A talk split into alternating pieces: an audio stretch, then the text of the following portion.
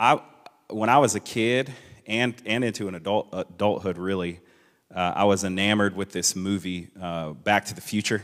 Anybody a fan of Back to the Future? Michael J. Fox and uh, and, uh, 50, uh, in 2015 they started talking about Back to the Future again, and it was because in Back to the Future 2 they go to the future and they go to, to the year 2015. So um, it was uh, it was fun to see that come back up, but I've got a story I want to tell you about that movie when, when I was uh, pretty young, probably about eight years old or so. Uh, I was watching that movie in my uncle's basement in Chicago with, with my younger brother. And there's a scene in the movie where Michael J. Fox, it's before he travels through time at all, and he's driving really fast in the, in the DeLorean. And, uh, and he's trying to outrun these, these, these robbers and he starts speeding up. And you know, if he goes a certain speed, then he'll, he'll go into the, the past in that one. And he, he says, he says, let's see if these, and he uses the B word, the, the, the word that is the word for uh, if you don't have a dad, that word, that B word, right? And he says, let's see if they can do 70 or whatever the miles per hour were. And so me and my younger brother were imitating scenes from the movie, movie and we were running around in the basement saying, Let's see these bees do 70.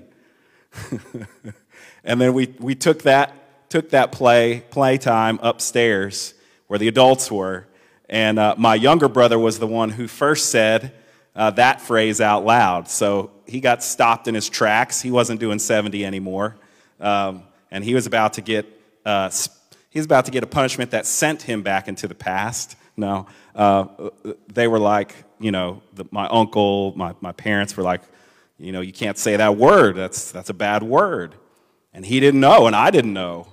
And I was getting to watch him get blamed for something that I had also said several times a moment ago. But the thing is, even though he was saying an inappropriate word, he was completely unaware that that was the case.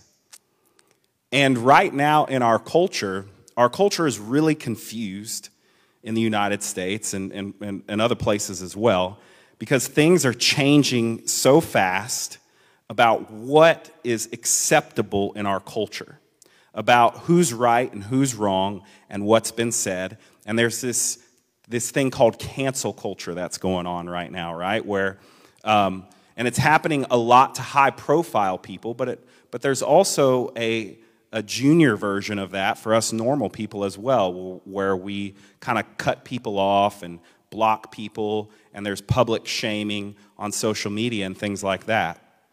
And so, what I want to talk about today is, is that whole transition around guilt and shame and, and how we treat other people around the things that they've done wrong and I'm not going to be arguing, I'm not going to make anybody happy uh, in, in, this uh, talk, in this sermon, uh, because uh, any, of, any of the distinct groups on the left or the right, because I think the answer is, is a lot more nuanced than that, but it's been something that is, has been very troubling to me.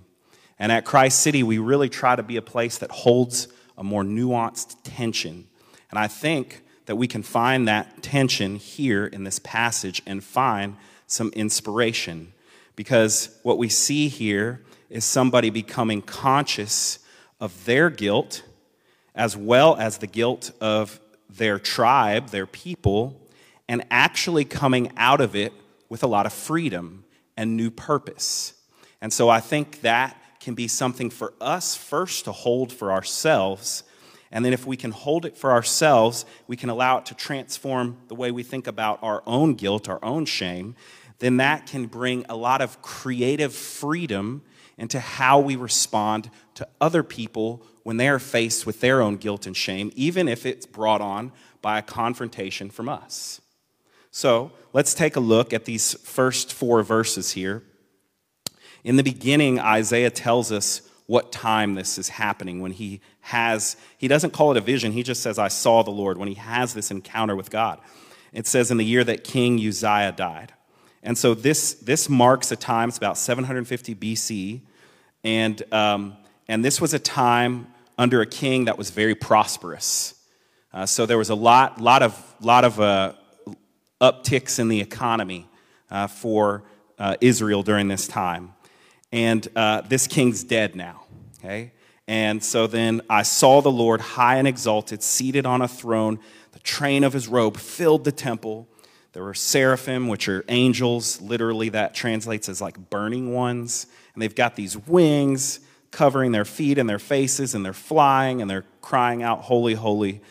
And the whole earth is full of his glory, and the doorposts and the thresholds are shaking. The temple is filled with smoke. So, this is a scene that Isaiah has as he's in the middle of bringing confrontation to the people of Judah and Israel. He has just spent five verses or five chapters talking to them about their sin, about their negligence, about the things that they've been doing wrong. Here's a couple of examples from the first chapter and the fourth chapter. The first chapter, he says, in uh, talking from the position of, of God sharing this, he's saying, Learn to do right, seek justice, defend the oppressed, take up the causes of the fatherless, plead the case of the widow. Again, he says, You rulers are rebels, partners with thieves. They all love bribes and chase after gifts. They do not defend the cause of the fatherless. The widow's case does not come before them. In Isaiah 4, he says, Woe to you who add house to house and join field to field till no space is left and you live alone in the land. So he's saying some pretty intense stuff here. He's talking about a lot of greed, he's talking about neglect of the marginalized of society. And then he kind of unexpectedly, all of the sudden, in the middle of this, five chapters of this, he encounters the Lord. And uh, it doesn't really go maybe the way that he thought it was or thought it would. You know, I, I see it written and I hear it a lot. I hear this, well, related to the things going on in our country um, or different people in positions of power, you know, that the Lord is still on the throne. You ever hear that? Or maybe you say that sometimes. The Lord is still on the throne. But there's a marked difference between what plays out here in the passage with what Isaiah, how Isaiah actually seeing and encountering God on the throne to what most people seem to intend when they say that phrase, which is that means I get to be passive because my life and my circumstances aren't directly being impacted. I'm not in the, uh, the fatherless, the widow, those on the margins of society category. And so I can just kind of say, well, God's still on the throne and go about my life as if nothing has happened and nothing has changed. But Isaiah leaves this encounter extremely changed about how and in what ways will he interact with the people of God that he is called to represent and confront and be in relationship with. So, uh, in verse 4, it says some things that sound really cryptic to us, but make a lot of sense to the original readers of the time. In verse 4, it says, At the sound of their voices, the voices of the seraphim, the angels, the doorposts and threshold shook, and the temple was filled with smoke. So, the doorposts and the threshold of the temple shook. If Isaiah was able to see those, that means he was encountering a visual encounter, a visual connection with God from the outside of the temple. He was looking in and seeing the throne of God, seeing the angel, seeing the train of the robe, and the doorposts and threshold shook. And this is communicating that the holiness and the presence of God was something apart from Isaiah, other than Isaiah, and that the whole temple became filled with smoke, obscuring Isaiah's view of God. So, all at once, these two things happening are showing that Isaiah is completely separate from the holiness of this presence of God that he sees. Not only that, but what do you notice is completely absent in these first four verses in Isaiah's description of seeing the Lord. The Lord. The, the Lord is never described. Just the things around the divine presence is being described. And so Isaiah, in the midst of this, is struck by and probably feels a lot of feels about his complete separateness from the presence of God. And this is good. This is absolutely essential, even to this whole conversation around cancel culture. Because Isaiah, at that moment, and he's about to talk about it, he's about to verbalize it, is struck by the fact that he is not God. This is a good thing. He is struck by the fact that the presence of God is notifying him that while he wants things to change, he wants things to be different, and he is doing something about it, that he is extremely limited by what he cannot do, what he does not know. And this is part of what's lacking in this horrible lobbing of back and forth of us trying to uh, cancel each other and, and canceling different people. Um, and I want, I want to go ahead and say this. I'll talk more about this in a minute. But what I'm not saying is that people don't need to be held accountable for harmful actions. That's not what I'm saying at all. I'm just saying that there is a way to do that that produces good in the world and not just speaks out against what we think is evil. And even in a subjective sense, sometimes what we think people should be doing. We're, those things are changing at a pace never before seen in humanity that we know of, where there's just always new expectations of what is right or wrong, and it could just be because a meme went viral. And this is not going to change the world in a positive direction. So Isaiah is being faced with freedom right now freedom from impossible expectations, first for himself and then for other people. He's being set free from the idea that if he can shame himself enough or bring enough control and willpower to his own life, then he could be found without sin, and therefore he can treat other people in the same way, that they should as well be without sin, without shame. Have you ever exhausted yourself trying to change something about somebody else? You don't have to raise your hands because everybody has.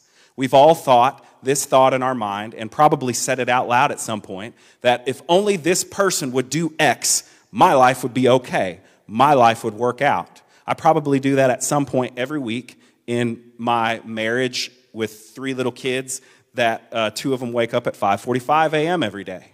I'm thinking if just something, if this thing could change, or if this response from this other person could change, then things would be right. Things would work out.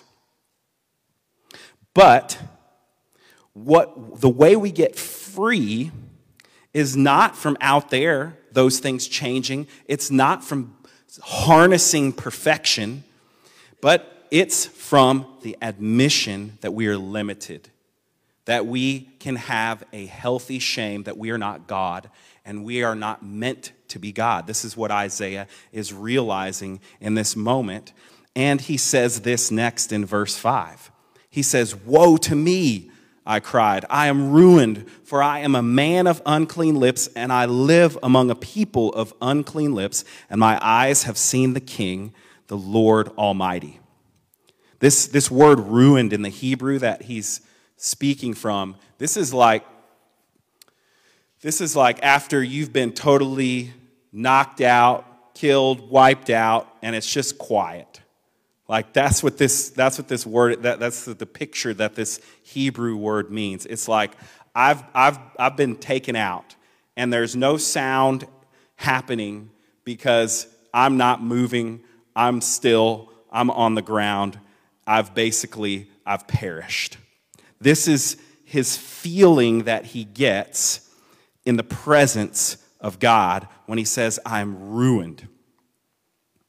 This is, This is a feeling that we can probably all relate to. It's sort of a mixture of shame and guilt that we feel when we become aware of our guilt.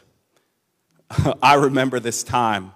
Uh, I was at an, a different uncle's house on, on the other side of my family, and we were in Milwaukee this time. And my uncle loved chess, my uncle Bill. And he had this really nice chess set. It was all marble, right? And one of the chess pieces went missing. And uh, me and my cousins, I mean, I had no idea. I didn't even play the chess game, I didn't mess with the chess pieces. But we were supposed to find that chess piece. And my uncle Bill, eventually, he said, like, if you guys don't find this chess piece, you're getting lined up and you're getting spanked, and you're getting spanked with this belt right here. And he showed us the belt, and the belt had like uh, coins in the belt, like, like sewn into the belt. And I tell you, friends, in my little eight year old self, the doorposts and the thresholds were shaking. I was becoming aware of something, even though I didn't necessarily do anything. I was part of the collective of people that were guilty. And I felt that I was ruined, that I was undone. And I bet you can relate to those moments where all of a sudden you became aware of something that you had done that hurt or harmed another individual. And this is the moment, this is the moment it's an ordinary moment, but it is the place where our paths diverge in different ways.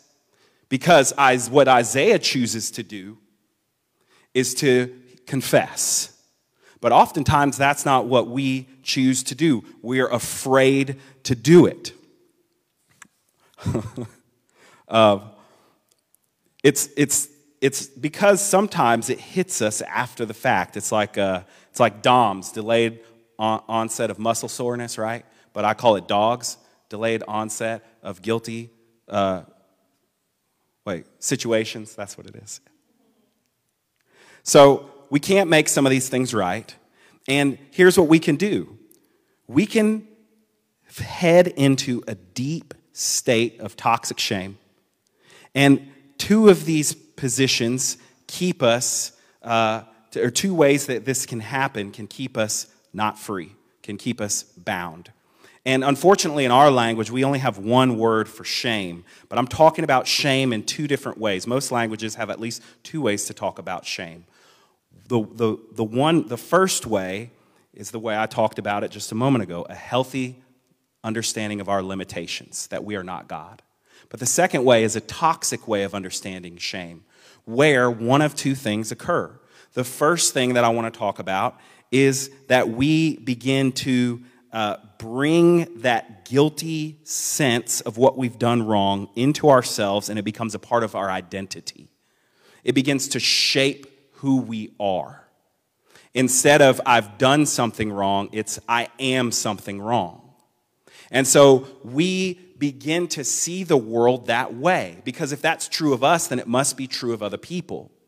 And so, if we've done certain things wrong, then we have to hide and squirrel away those parts of ourselves and disassociate that part of ourselves. And it could be a very important part of ourselves. It could be the, our, our sexual part of ourselves, it could be the part of us that gives us anger and passion, it could be the part that gives us joy and celebration. And we begin to cut that part off from ourselves. And then when we look out and we see somebody else guilty of something, we seek to do the same thing to them that we've done to ourselves.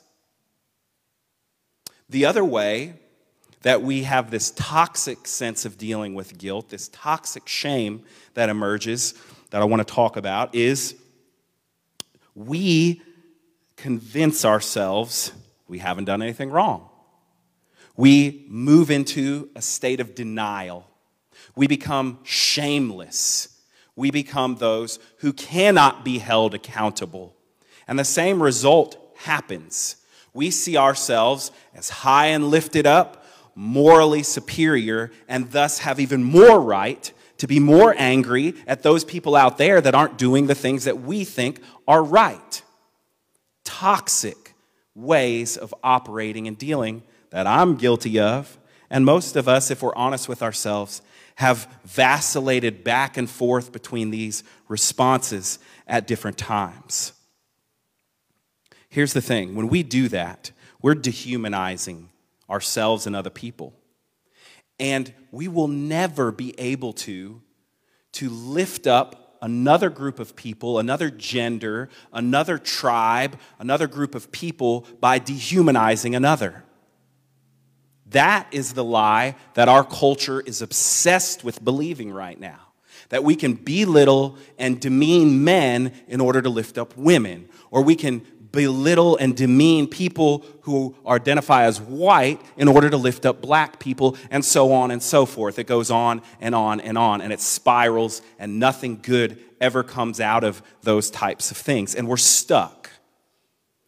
And I would love to say, yes, the church is the beacon of hope in this situation. And far more often, the church has been extremely guilty. And so we need people like Isaiah. We need events like the events that Isaiah has encountered here in order to change and shift the conversation into something that can actually move us forward into humanizing all of us.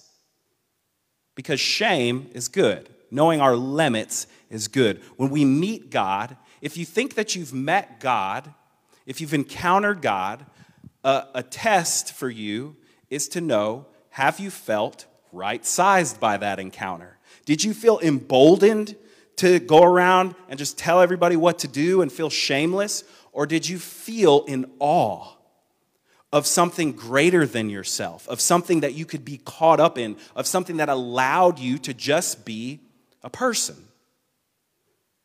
Uh, this, uh, this woman, Cassie Jaye, she did this TED talk and, and she, she talks about being a feminist who'd made these documentaries about feminism. And then she decided she was going to do a documentary on, on the men's rights movement.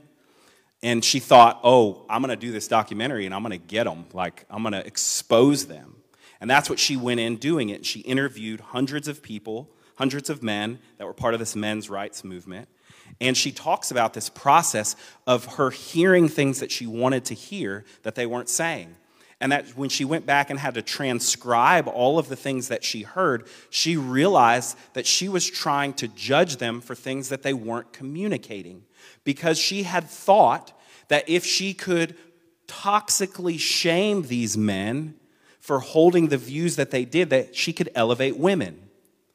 And she found that wasn't true she found that these men were concerned with valid issues of men's rights. This hardcore feminist woman did. And so she began to speak about this and write about this, and guess who shut her down and canceled her? The feminists did. You see, men's rights is not a bad thing, and women's rights are not a bad thing. But if one has to be devalued and toxically shamed in order to elevate the other, then all you end up doing is fighting in a big circle. And I don't think that's what anybody actually wants. I don't think that's what we, we want to happen in our culture and society. So then, what, what do we do? What do we do as people of faith right now in the midst of all this? Because surely we can't just think if we jump into that scenario or continue in it if we're already in it, that that's really going to bring about the kind of world and future and society that any of us really want to live in. So let's go back to this crazy scene here in verse 6 where the seraphim are flying. So here's, here's what happens in the Hebrew. So in verse 5, uh, in, in the Hebrew language that this was written in. In verse 5, Isaiah says, Woe to me, I cried, I'm ruined, for I'm a man of unclean lips, and I live among a people of unclean lips. My eyes have seen the King, the Lord Almighty. In verse 6, it says, Then one of the seraphim flew. And the way that the Hebrew verbs are constructed there is to say, as soon as those words left Isaiah's lips, that seraphim was flying forward with this coal, right? Which sounds like an awfully scary, terrible thing, but actually, uh, for the Hebrew people, this was a really great thing. So we see the coal coming, and in verse 7, with it he touched my mouth and said, See, this has touched your lips, your guilt is taken away, and your sin is atoned for. Then I heard the voice of the Lord saying, Whom shall I send, and who will go for us? And I said, Here am I, send me. Isaiah is hit with a deep sense of his shame, of that he is not God. And in it, he becomes aware of something very specific. He says, I'm a man of unclean lips from a group of people with unclean lips. So he identifies personally with a specific guilt and collectively with his tribe of the same guilt. You know what I find very interesting is that unclean lips, did you hear that in any of the things that I read that he was talking about to his people about? No, it was like being greedy and taking, you know, taking advantage of uh, people and doing all this kind of stuff. It really wasn't that much about that. But what happened for Isaiah is that when he was in the divine presence, what was holding him back, what he, whether he knew it or not, was feeling deep guilt about, came to the surface. And you see, everybody has a story like this. Everybody has things that have shaped their perspective and their identity. And that's the energy that we use to go out and shame and cancel other people. It's our own guilt and shame within us. But here we see what did Isaiah, what is transforming Isaiah to the point where still standing in the presence of divineness, aware of his shame, what changes him to allow him to say, Here I am, I'll go, send me, God, I can do the work? Is it that is it that God canceled him and said, Well, since you're guilty of these things, you're relegated to the corner of society? Disappear, essentially. That's what we're telling people. We're telling them, disappear, go away, because that's what we feel with our own shame. But no, Isaiah tastes forgiveness. The moment he is able to confess his guilt and his sin, he is forgiven. He is cleansed. This is a powerful thing. It's so, it seems like such a simple thing, and yet we have yet to grasp it. We have yet to grasp it as a group of people. We've, we've yet to properly understand what it means to forgive and to be forgiven. How do I know that? Because of the discourse, because of the, the, the hiding and the, and the putting away of one another and huge chunks of ourselves. Here's, here's something uh, I want to I wanna try to parse this out as, as we're getting to the end here. Um, there's a, a, a, guy who wrote a book in the 80s uh, on shame. It's called uh, Healing the Shame That Binds Us. It's by a guy named John Bradshaw. He's the OG uh, of, uh, of what's her name, Brené Brown. Okay? And he says this, this is, I'm, I'm going to have to parse this out. He says, healthy guilt is moral shame. He says, healthy guilt is moral shame. So when we feel a healthy sense that we've done something wrong, what we're also encountering within us is the shame that we are morally imperfect. Okay? The shame of that, the shame of our limitedness. Okay? So guilt gives us the gift when we allow it to do what it does to say, you were always meant to have to get and give forgiveness.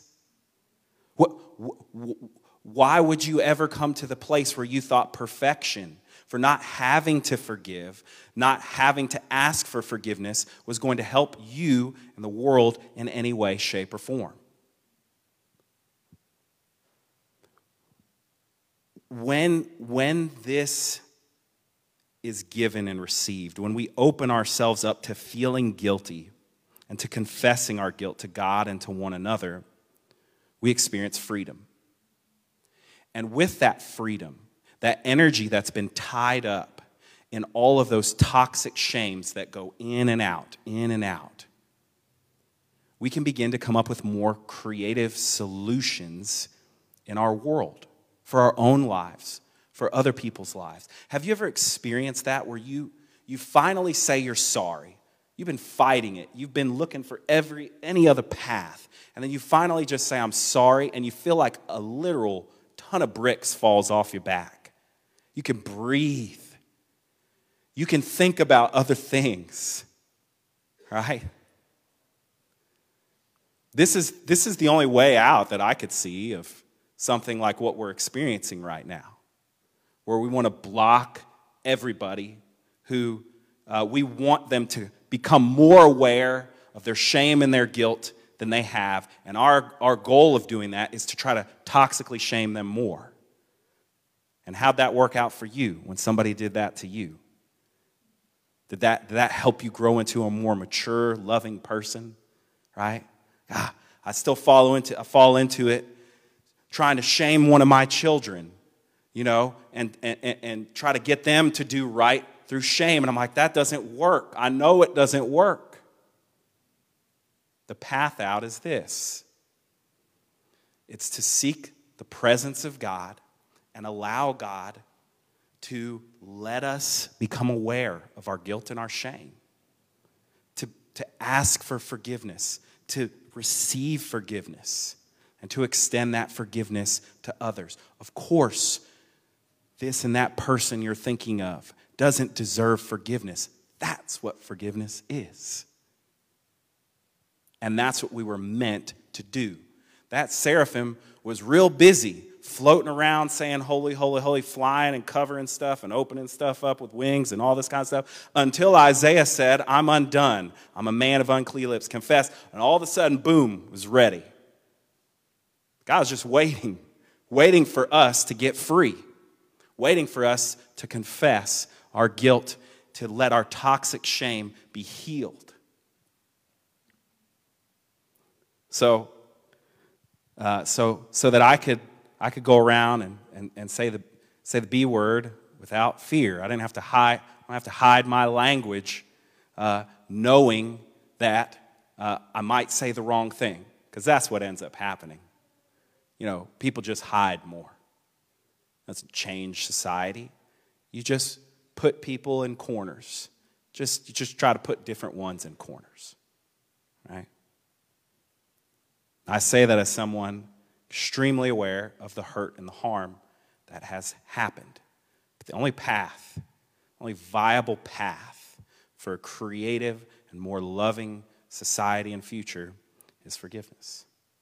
So, as we come to the table, as we come to the table, what we're coming for is, is many things. But this morning, what I want you to remember and think about as you come for is that you have access to a God who is ready to see your guilt, help you to see it, help you to see the shame, the toxicity of the shame you've, you've built with it or others have built with it for you, and is ready to forgive you, ready to give you freedom from those things.